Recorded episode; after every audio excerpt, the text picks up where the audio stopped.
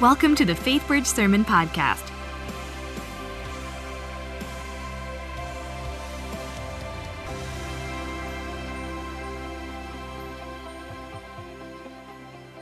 I remember this as if it were yesterday. I was, I was speaking to a, a group of middle school students, about 300 uh, fifth, sixth, seventh grade kids, and um, I wanted to get them excited about the church. But I think you can appreciate uh, that's a little bit of a challenge. You're talking to uh, middle school students about the church. Uh, it, it's like saying, you know, who wants to see a movie about broccoli? I mean, it, it just doesn't generate a ton of energy. And, uh, and so what I decided to do was I, I would get a bunch of kids up on stage and we we're going to build a human pyramid. Now, you probably know how this works. Uh, we had five of the kind of bigger kids in the room. They, they came up, get on all fours, and they're kind of our, our base. And then we put four kids who are not quite as big on top of them, three on top of them, two on top of them. And then we had this one little uh, pixie, uh, sixth grade girl who probably weighed about as much as my left leg. Uh, we put her up on the very top, and and and it was amazing. I mean, we all just kind of we all just kind of uh, stood there and, and, watched these people, uh, you know, because here it was basically five stories high, uh, and yet literally 15 different stories, and together uh, they had built something that none of them alone could build. And it was amazing. We were all just kind of marveling at the thing um, un- until uh, one of the kids on the bottom uh, gave out, and then the whole thing kind of collapsed.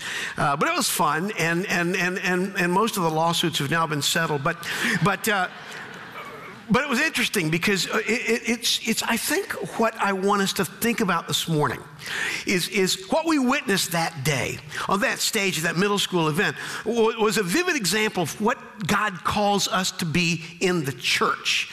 You see, uh, here they were, all these people with different backgrounds, different uh, ethnic groups, different ages, different races. We had blacks and whites. We had some Asians at this thing, and, and, and, and from different places. But all of them together were able to knit their, themselves together so that they shared together and accomplished this common goal. And, and it was especially powerful because if you were even close enough, um, everybody in the room couldn't hear this, but if you were up front, you could actually hear the kids talking to each other. And so, you know, here are these kids that don't know each other, the different ages ages and stuff, but but they're sharing real needs, like you know my neck, and you know uh, you know could you move your knee and my back, and and and and, and they were listening. They cared because they realized that if if if one of us hurts, very shortly all of us will begin to hurt. And, uh, and, and, so they recognized that, uh, that they were together as one. And this, I think, was a, a, a wonderful example for us of what it means to be the church. It was a glimpse, a, a, beautiful, vivid, living picture of the church. Because the church is a group of people who come together to build together something that none of us alone can build, and we do it to the glory of God through Jesus Christ. That's the church. The church is a group of people, diverse, who come together to build something together that none of us alone can build. And we do it to the glory of God through Jesus Christ. That's what it means to be the church. That's who we are here at, at FaithBridge. And it's not easy. You can't, you can't just do this alone. Uh, in fact, um, know, I used to write curriculum for this uh, denominational youth ministry publishing uh, house, and, and, and every now and then, you know, I'd have different learning exercises in the curriculum, and, and, and I remember one of the exercises was a human pyramid, and the editor for the publishing house wrote to me and said, uh, look, I don't know if you know this or not, but in our denomination, the average sized youth group is six people six people. So we've been getting some pushback from some of the youth leaders when you tell them to build a pyramid, their kids are not enjoying it as much, uh, which I get that, right? And they're, they're probably not enjoying uh, the relay race either. Uh, you know, it, it's hard to get really pumped when there's only two people building a pyramid. But, but this is the way it is in the church. You can't do this thing alone. You, you, you, you have to have other people. It's a group of people coming together. Uh, that, that's why we talked last week about this notion of eagerly, remember that word spoudazontes, eagerly maintaining the unity of the Spirit in the bond of peace. Just like with that, just like with that pyramid, building this thing called the church requires a group of people who are willing to come together with a commitment to intention and sacrifice and cooperation. That's the vision Paul unfolds for us in this passage we began looking at last week in Ephesians chapter 4, verses 1 to 6. Now, last week, uh, the question that we posed to this passage was what does it mean to maintain the unity of the Spirit? What is the unity of the Spirit? This week, we're going to continue that conversation, but our focus is going to be on how.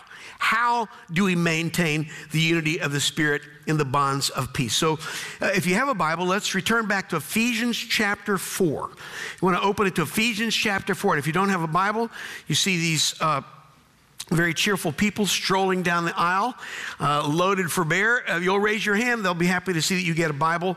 And uh, again, we'd, we'd love for you to have this Bible as a gift. You can take it, take it home with you, bring it back next week, and, and uh, read along with us. Ephesians chapter 4. This is going to be in the, the back portion of the Bible. I'm going to start reading it in verse 1. Ephesians chapter 4, verse 1. I, therefore, prisoner for the Lord, urge you to walk in a manner worthy of the calling to which you've been called, with all humility and gentleness, with patience, bearing with one another in love, eager to maintain the unity of the Spirit in the bond of peace. There is one body and one Spirit, just as you recalled the, the one hope that belongs to your call one Lord, one faith, one baptism, one God and Father of all, who is over all and through all and in all. And then skip with me down to verse 15.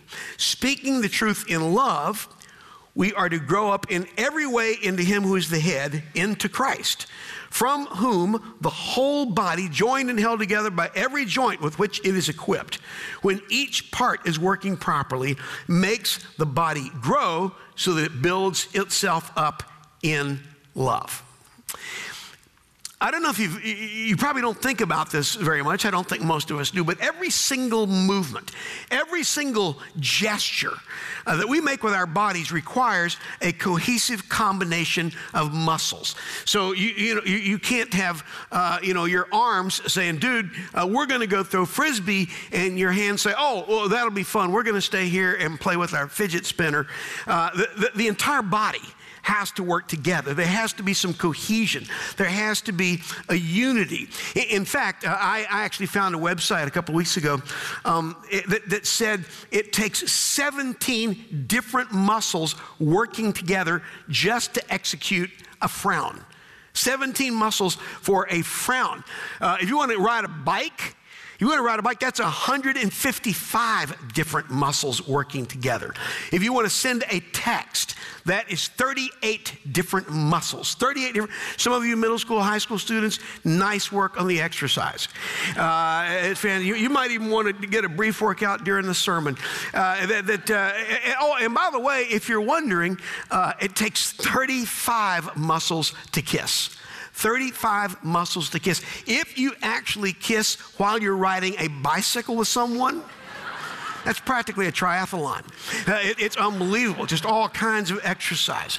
Uh, but for your body to accomplish what you want your body to accomplish, it takes an intentional um, effort of diverse muscles and body parts working together as, as one body. This is precisely the image that the Apostle Paul gives us in Ephesians 4 when he describes a, a, healthy church. He writes, Speaking the truth in love, we are to grow up in every way into him who is the head, into Christ, from whom the whole body, joined and held together by every joint with which it is equipped, when each part is working properly, makes the body grow so that it builds itself up in love. What we're going to see this morning is that for us as the body of Christ here at Faith Bridge and, and, and, and even beyond uh, Faith Bridge, in, in, in our other congregations, our other friends, members of the family in Harris and, and Montgomery counties, and, and even, even beyond the borders uh, of our, our country, around the world, we as the church, uh, we are called to maintain the unity of the Spirit, to build together what none of us alone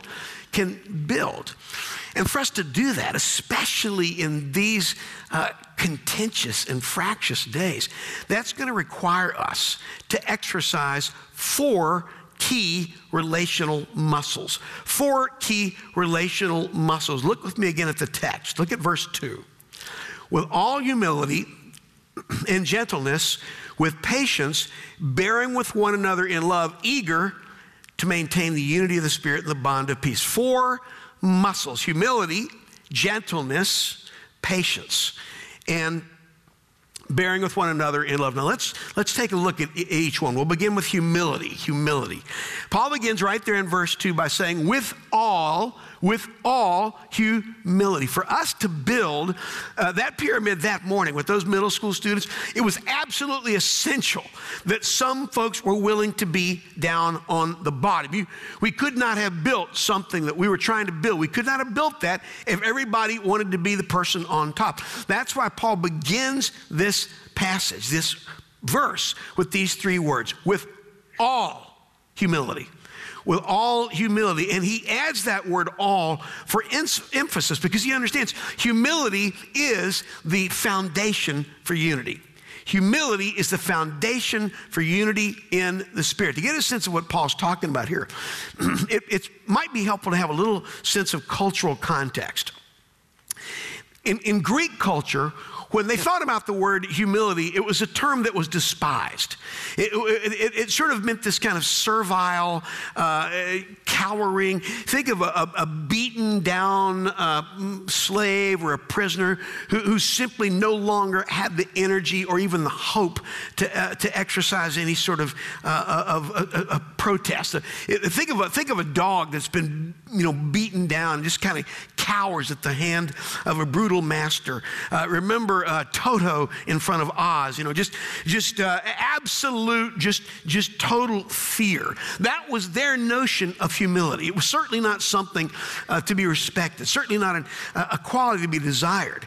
And, and to some extent, I think if you think about it, in Western culture, we have in some ways embraced this same uh, sort of idea. Our whole approach uh, to success in work is to climb up the ladder, to work our way up the ladder, to claw our way to the top. I mean, read our, read our tweets, listen to our conversations, watch our uh, Facebook posts, think about our advertising campaigns, our social media. We are a culture that champions the put down way more than we champion the put up. We, we admire people who, who have attitude. We admire that. Paul writes in Romans 12 10, outdo one another in showing honor Outdo one another in showing honor. Our national motto seems to be outdo one another, period. That's kind of where it stops for us. Jesus said in Luke chapter 9, verse 48, Whoever is the least among you is the greatest. Whoever is the least among all of you, he is the greatest. And Jesus understood the bottom is no place for lightweights. Now, of course, humility has its counterfeits, as with all good things. And to understand the difference between true humility and false humility, um, it, it, I think it's worthwhile to observe that the way the King James Version renders verse 2 is instead of using the word humility, it actually uses the word lowness. Lowness. Um, and, and I think that's a pretty good translation because true humility, excuse me, lowliness. True humility is lowliness. It's, it's being willing to go to the bottom, it's being willing to, to be low. That, that's, that's true humility.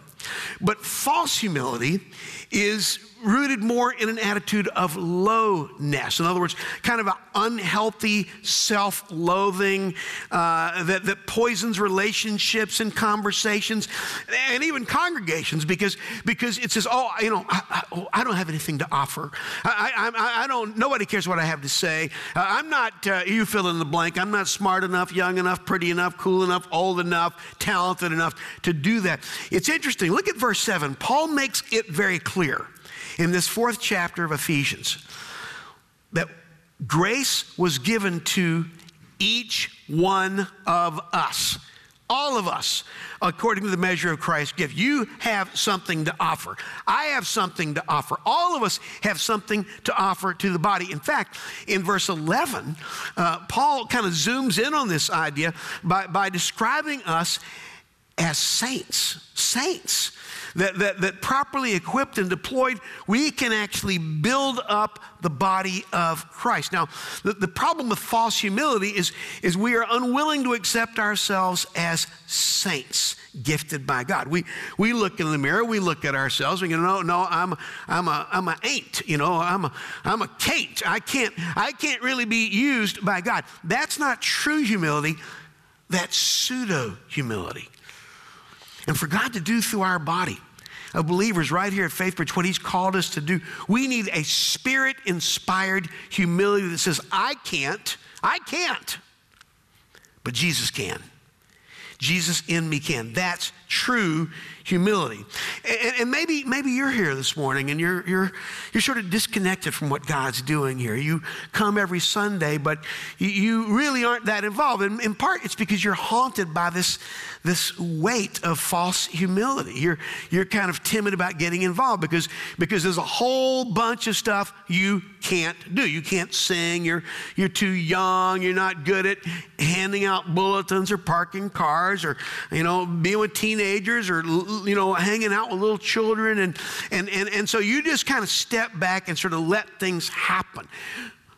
But of course, once you begin to realize that you can't do everything, that's actually step one towards true humility. That's what it means to appreciate the body, right? The, the, the toenail realizes it can't see. The, the, the, the, the kneecap appreciates the fact that it, it needs a nose to smell. The elbow appreciates that, that it's not going to be very helpful to butter your biscuit. That, that there are different body parts required for different things, and all of us has a role to play. That's why we have a body. We all need to do our part. With true humility, we don't, we don't focus on all the things we can't do. We focus on that which, by the Spirit's power in us, we can do. That's humility. And that's the first muscle. That's the first muscle we have to exercise to maintain the unity of the Spirit. Second muscle is meekness. Meekness. Um, Paul goes on to say in verse 2 with all humility and meekness. With all humility and meekness. Now, again, you might wonder why I would use the word meekness. Uh, the English Standard Version, uh, many of your Bibles probably use the word gentleness. Um, I prefer the word meekness, and, and, and, and here's why. Um, I, I, think most of us, when we hear the word meekness, uh, I, I, think we are sort of put off by this. Uh, it, it's, uh, we hear the word meekness, it, it sort of uh, reminds us of, of weakness, you know, or, or, or geekness. And, and as we think about weakness, it, it sort of has this, it sort of has this, this negative vibe. I think um, most of us generally don't think of meekness as a quality we really want to cultivate. It, it's just not one of those things we aspire to. I read uh, the other day about this. Um, there's a website where you can, you can, for your friends, you can actually uh, build what's called a word cloud, or some sometimes they'll call it a, a Wordle or a tag cloud, where all of your friends kind of come together and they put in adjectives that describe you, and then uh, this kind of cloud of adjectives describing you is generated by this uh, website. And I, I don't know about you, but I think most of us, we think about a, a, word cloud describing us. We, we probably would like people to use words like creative, you know, and fun and spontaneous and athletic and, and handsome for a bald person, uh, you know, good hygiene, uh, nice bowler. I mean, that kind of thing, right? The point is, I don't think very many of us hope we wouldn't be scouring the cloud looking for the word meek because we don't think that's that much something we want to cultivate. But that's in part, I think, because we don't fully appreciate the power of this notion of meekness.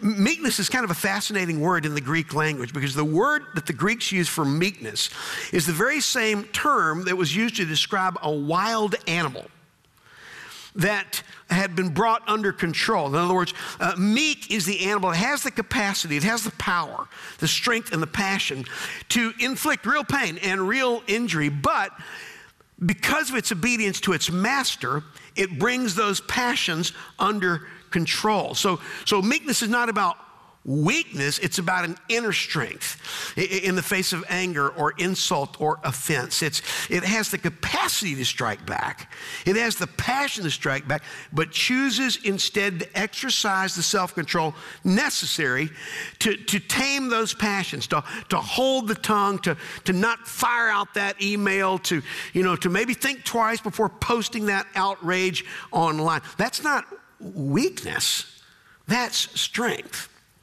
Now, I, I, think probably most of us here this morning uh, go, well, yeah, yeah. I mean, I, am I'm kind of like that's kind of me. You know, I think most of us sort of think of ourselves as people who have a relative amount of a decent amount of self-control.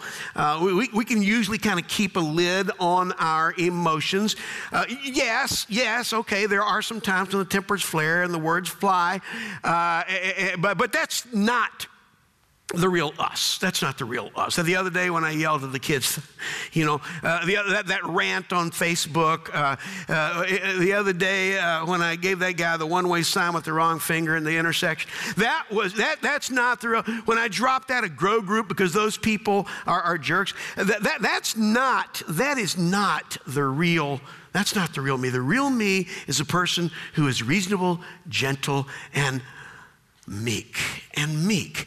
Um, what Paul's suggesting here in Ephesians chapter 4 is if you really want to know whether or not you are exercising this muscle of meekness in an authentic way, watch what happens in the face of unkindness.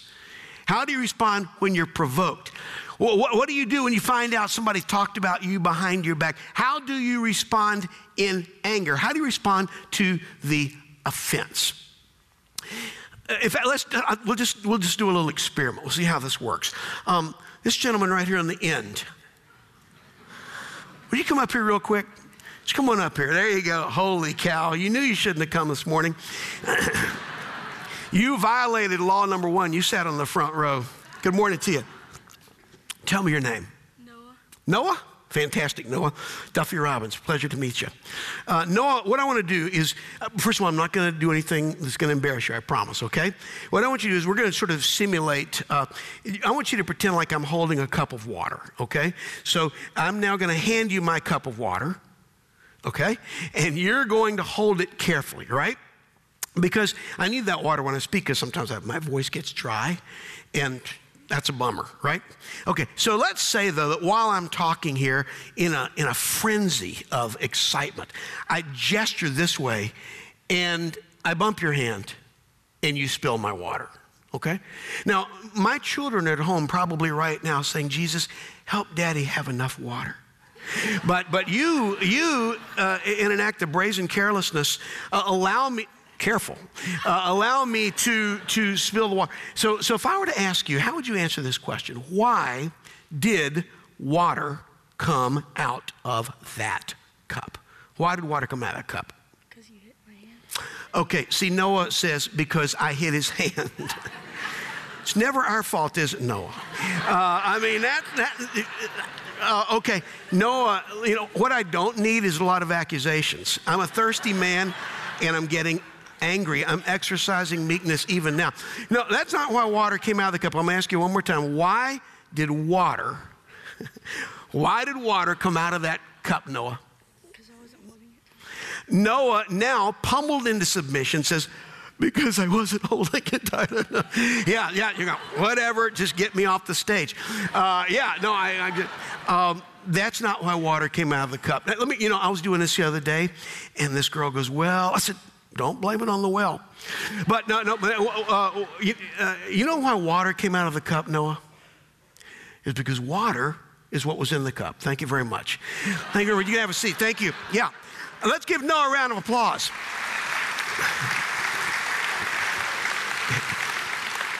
Here's what Paul's saying.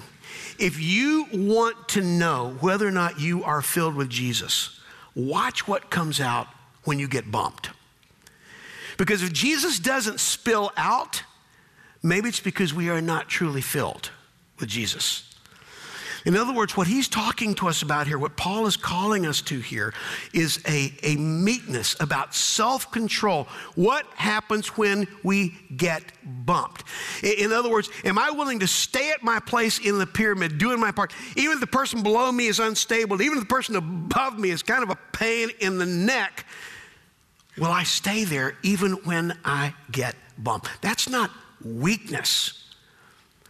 That's a Jesus inspired, a Jesus filled strength.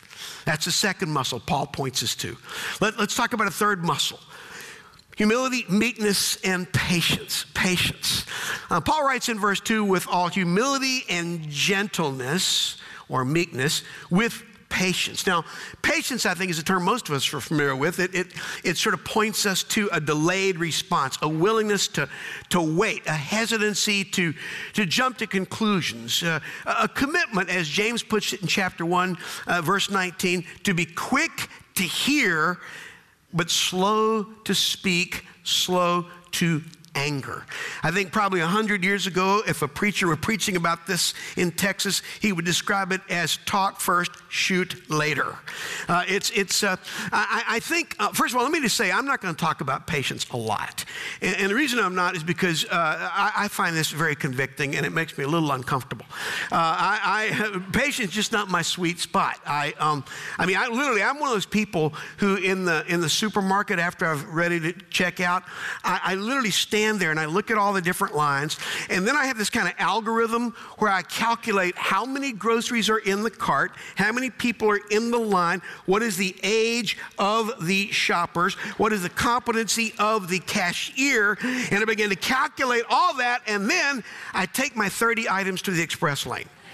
And, uh, try to shop where nobody knows I'm a Christian. But uh, it, it, that's just buying groceries. That's just buying groceries. The real test of patience, of course, is, is, is in our day to day interactions, isn't it? With, with, with, with people, family members, roommates, people with whom we share a bathroom coworkers, uh, people in call centers, people in your grow group, people uh, in the church that don't have the good sense to recognize that your position is accurate and theirs is flawed. Uh, the, the, the dictionary defines patience as slowness to avenge wrongdoing. Slowness to avenge wrongdoing. Patience is the recognition that when a body part causes pain to another body part, if the wounded body part strikes back, that's not going to cause less pain. That's going to cause more pain. That's going to cause that, that's why the King James Version actually translate the word patience as long suffering. Long suffering. Because you see, most of us are willing to put up with a lot of pain in our own bodies, right? Uh, we are long suffering when the pain is coming from our own body parts. We don't like it because it hurts. But, but let's suppose I go to the doctor's office and, and, and I say, uh, Doc, you know, I've got an ingrown toenail. He says, Fine, put it up there on the table. And I put it up there and he goes, Whack! And it cuts it right off, cuts my foot off. And uh, now, now, okay, you've dealt with my ingrown toenail, but, but, but that doesn't cause less pain that's going to cause more pain. I, w- I would have been far more willing to suffer along. I would have been much more willing to be patient, long suffering with that pain than I am to settle for amputation of a body part. But here's what happens in the church. A lot of times in the church, in the body of Christ, when somebody or something kind of offends us or causes us pain, well, we immediately our default response is amputation. We just, we just basically say, well, we're going to cut those people off, or, or we're going to cut them out of our lives. Or, or, or frankly, if we're typical American churchgoers, we're just going to cut out. We're going we're going to find another church where people like that do not worship there. And, and what we need to recognize is that in this pyramid of human relationships we call the church, all of us, all of us at some point cause pain to the body. All of us do. And if we want grace and mercy extended to us, we need to extend grace and mercy to others, right? It, it's like that woman who said um, she had her portrait done, and she said to the artist, "I don't, I don't like that picture. That that portrait does not do me justice." And he looked at her and said, "Man, with a face like yours, you don't want justice.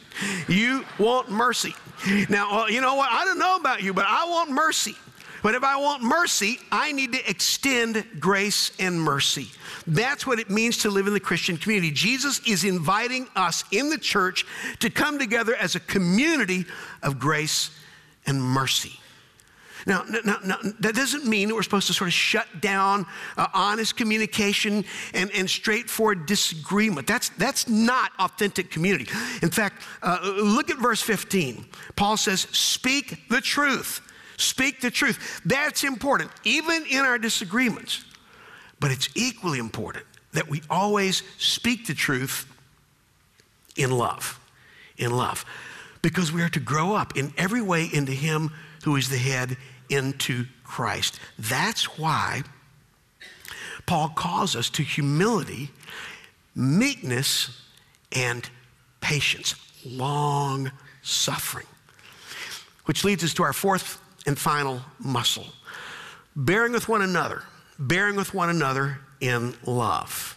Bearing with one another in love. And I have to say again, I actually prefer uh, the word that King James uh, Version uses here.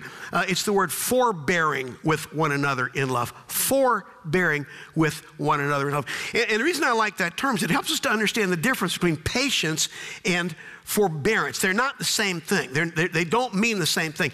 Patience is bearing with, Forbearance is bearing for, right? Patience says, I'm not going to get back at you. Forbearance says, I'm going to show you kindness. I'm going to actually show you kindness. I remember back when our daughters were just little, little girls, um, it was a cold winter night. Every parent has this experience where in the middle of the night, I'm awakened uh, by uh, some little voice yelling out, Mommy! And all of a sudden, I hear the sound of a little girl crying. And of course, being a devoted father, I immediately turned to my wife and said, Your children need you. And, uh, and uh, of course, she does that thing uh, where she just is acting like she is just so asleep that uh, she just such a deep sleep, she cannot be awakened. And, and, so I try like a couple of minutes to sort of bring her out of her coma, uh, but it doesn't work. And so I realized, okay, Dad, it's on you. And so and so, sure enough, I get out of bed and I'm, I'm, I'm you know, gingerly kind of walking across the floor. And, and you know how when you get up in the middle of the night, you don't really want your body to think it's awake, right? Like if you're going to the bathroom, you kind of like, it's okay, don't worry. We're going back to, no, I know, I know, we're going back to sleep. You know, it, it, it, and, and so I'm sort of on automatic pilot, you know, vertical sleep mode. And, and anyway, and, and the floor is cold. It's a cold Pennsylvania night. Anyway, it's dark. I'm walking across the floor of my daughter's room and I step on something.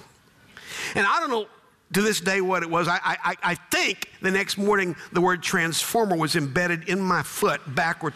But all I know is immediately a stab of pain just shoots up into my left foot. And, and at this point, it's all I can do to keep from crying, Mommy, I need you. And, and, and, and I am just kind of, ah, ah. And I finally limp over to my daughter. And by this time, she's gone back to sleep, which irritates me. Uh, she could have at least been bleeding. But no, she's back asleep. And so, and, and so now I go back into the bedroom, I get back in bed, and then this is when something mar- this is when something beautiful happened. It really was. I was laying there in bed, my foot throbbing with pain, and all of a sudden, this was amazing, my right foot, in a gesture of amazing love, goes, Are you okay? My right foot went, We know how that feels. That hurts. And, and, and, now, now think about this. My left foot is causing me pain. My left foot is keeping all the rest of us awake. But my right foot said, I don't care. We're not just going to not show you anger. We're going to show you kind. In fact, this was beautiful. My right hand went, yeah, we care, dude. And, and, and, and, and so all of a sudden, one part of my body is showing forbearance to another part of my body. See, that's what forbearing means. Forbearing is when we go out of our way to show kindness, even to a part of the body that is causing us pain. It's more than bearing with, it's bearing for. In Colossians chapter 3, verses 12 to 13, there's a passage that very closely parallels what Paul has written here in Ephesians 4. Paul puts it this way Put on then, as God's chosen ones, holy and beloved, compassionate hearts, kindness, humility, meekness, and patience, bearing with one another, And then note carefully this last sentence.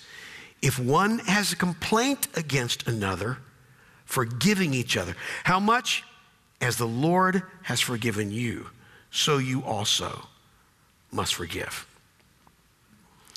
And that's how we do it. That's how we do it. That's how we build together here what, what none of us alone can build. We exercise four key muscles humility, meekness, patience or long suffering, forbearing with one another in love, so that we can eagerly maintain the unity of the Spirit in the bonds of peace. I don't know if you heard the story uh, down this way or not. It was only a few weeks ago, actually, mid July, July 12th. It was a Wednesday afternoon. It was a beautiful day there at Panama City Beach, Florida. People were out in the surf enjoying the ocean. Uh, Roberta Ursrey was there with her family. Her two boys, 8 and 11 years old, were out in the surf playing. And when she looked up to check on them, that's when she had that sense that moms fear they will have. She doesn't see them first. She scans the horizon, looks around, watches for the waves, doesn't see them, and then way out beyond the break, she spots them. Her two boys are out there, have been carried out by a vicious riptide and she can see them waving their hands in the air and, and screaming for help. Well, of course, she does what any mom would do. She immediately starts to make her way in the surf. She's followed by some of her family members and some other people who actually saw, they were bystanders, saw what was happening. But before long, it was pretty clear that not only were the boys in trouble, but now all of Roberta and her family members and these helpers were in trouble. They were all caught in the same rip. In fact, at this point, counting the two boys, there were nine people, nine people who looked as if they all might be sucked out into the ocean. It looked as if they would all be lost. And that's when something stunning happened.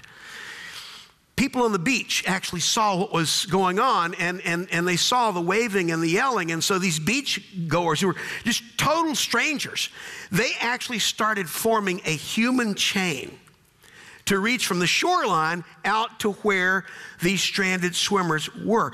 In fact, authorities estimate there are probably around 70 to 80 people involved in, in connected in this chain. And you know, every one of those stranded swimmers was eventually rescued that day by these strangers coming together. Pretty good story, pretty good story. But it's also a doggone good picture of what we're called to be as the church. You see, all of us here this morning, th- th- those joining us in the woodlands, and, and, and, and those of you who are, who are joining us online, all of us who are members of Christ Church, we are connected to each other. And our mission is to reach out into the community and by the power of God, through our connection, through our unity, extend the saving power, the rescue, and the love of God through Jesus Christ to a desperate world. It's not going to be easy is not going to be easy. May at times be inconvenient, uh, might, might be downright uncomfortable, and, and there'll probably be some risk involved. But none of us can build this thing alone. But if we build it together, we can bring glory to the living God, and people will see the Holy Spirit is really and authentically alive in this place. I'm going to ask you to bow your head. As the band comes back out this morning, I want to, I want to pose to you a couple of questions as we move into our time of worship. Um, perhaps some questions to kind of help you probe your own heart and think about where you are this morning. Um, maybe as you listen to these words, as, as, as God speaks to our hearts, you're going, yeah, that's, that's a muscle I'm, I'm pretty good on. But that's a muscle. Ouch. That's that's kind of weak. That one, that one definitely needs some exercise. Lord Jesus, I need you to help me bring strength to that muscle. It's, I'm, I'm weak in that area. Um, maybe, maybe you're here this morning and you just thought, well, I just kind of walked in here. We don't come uh, together on Sunday mornings just to get more information. We come so that God can bring us transformation. And, and so in these moments right now, As the band plays, I want to just invite you to kind of look at your own life. But this is a God who wants to heal our hates. This is a God who wants to, to join our hands. This is a God who, who wants to begin to move us together as one, connect us in this chain that can bring rescue to a hurting world. I want to invite you right now to look at your own life and say, God, where do you need to work in me? What do you need to do in me so that together in this church we can build what none of us alone can build? And as you think of these things, as you consider these questions, let's worship. Let's worship God together.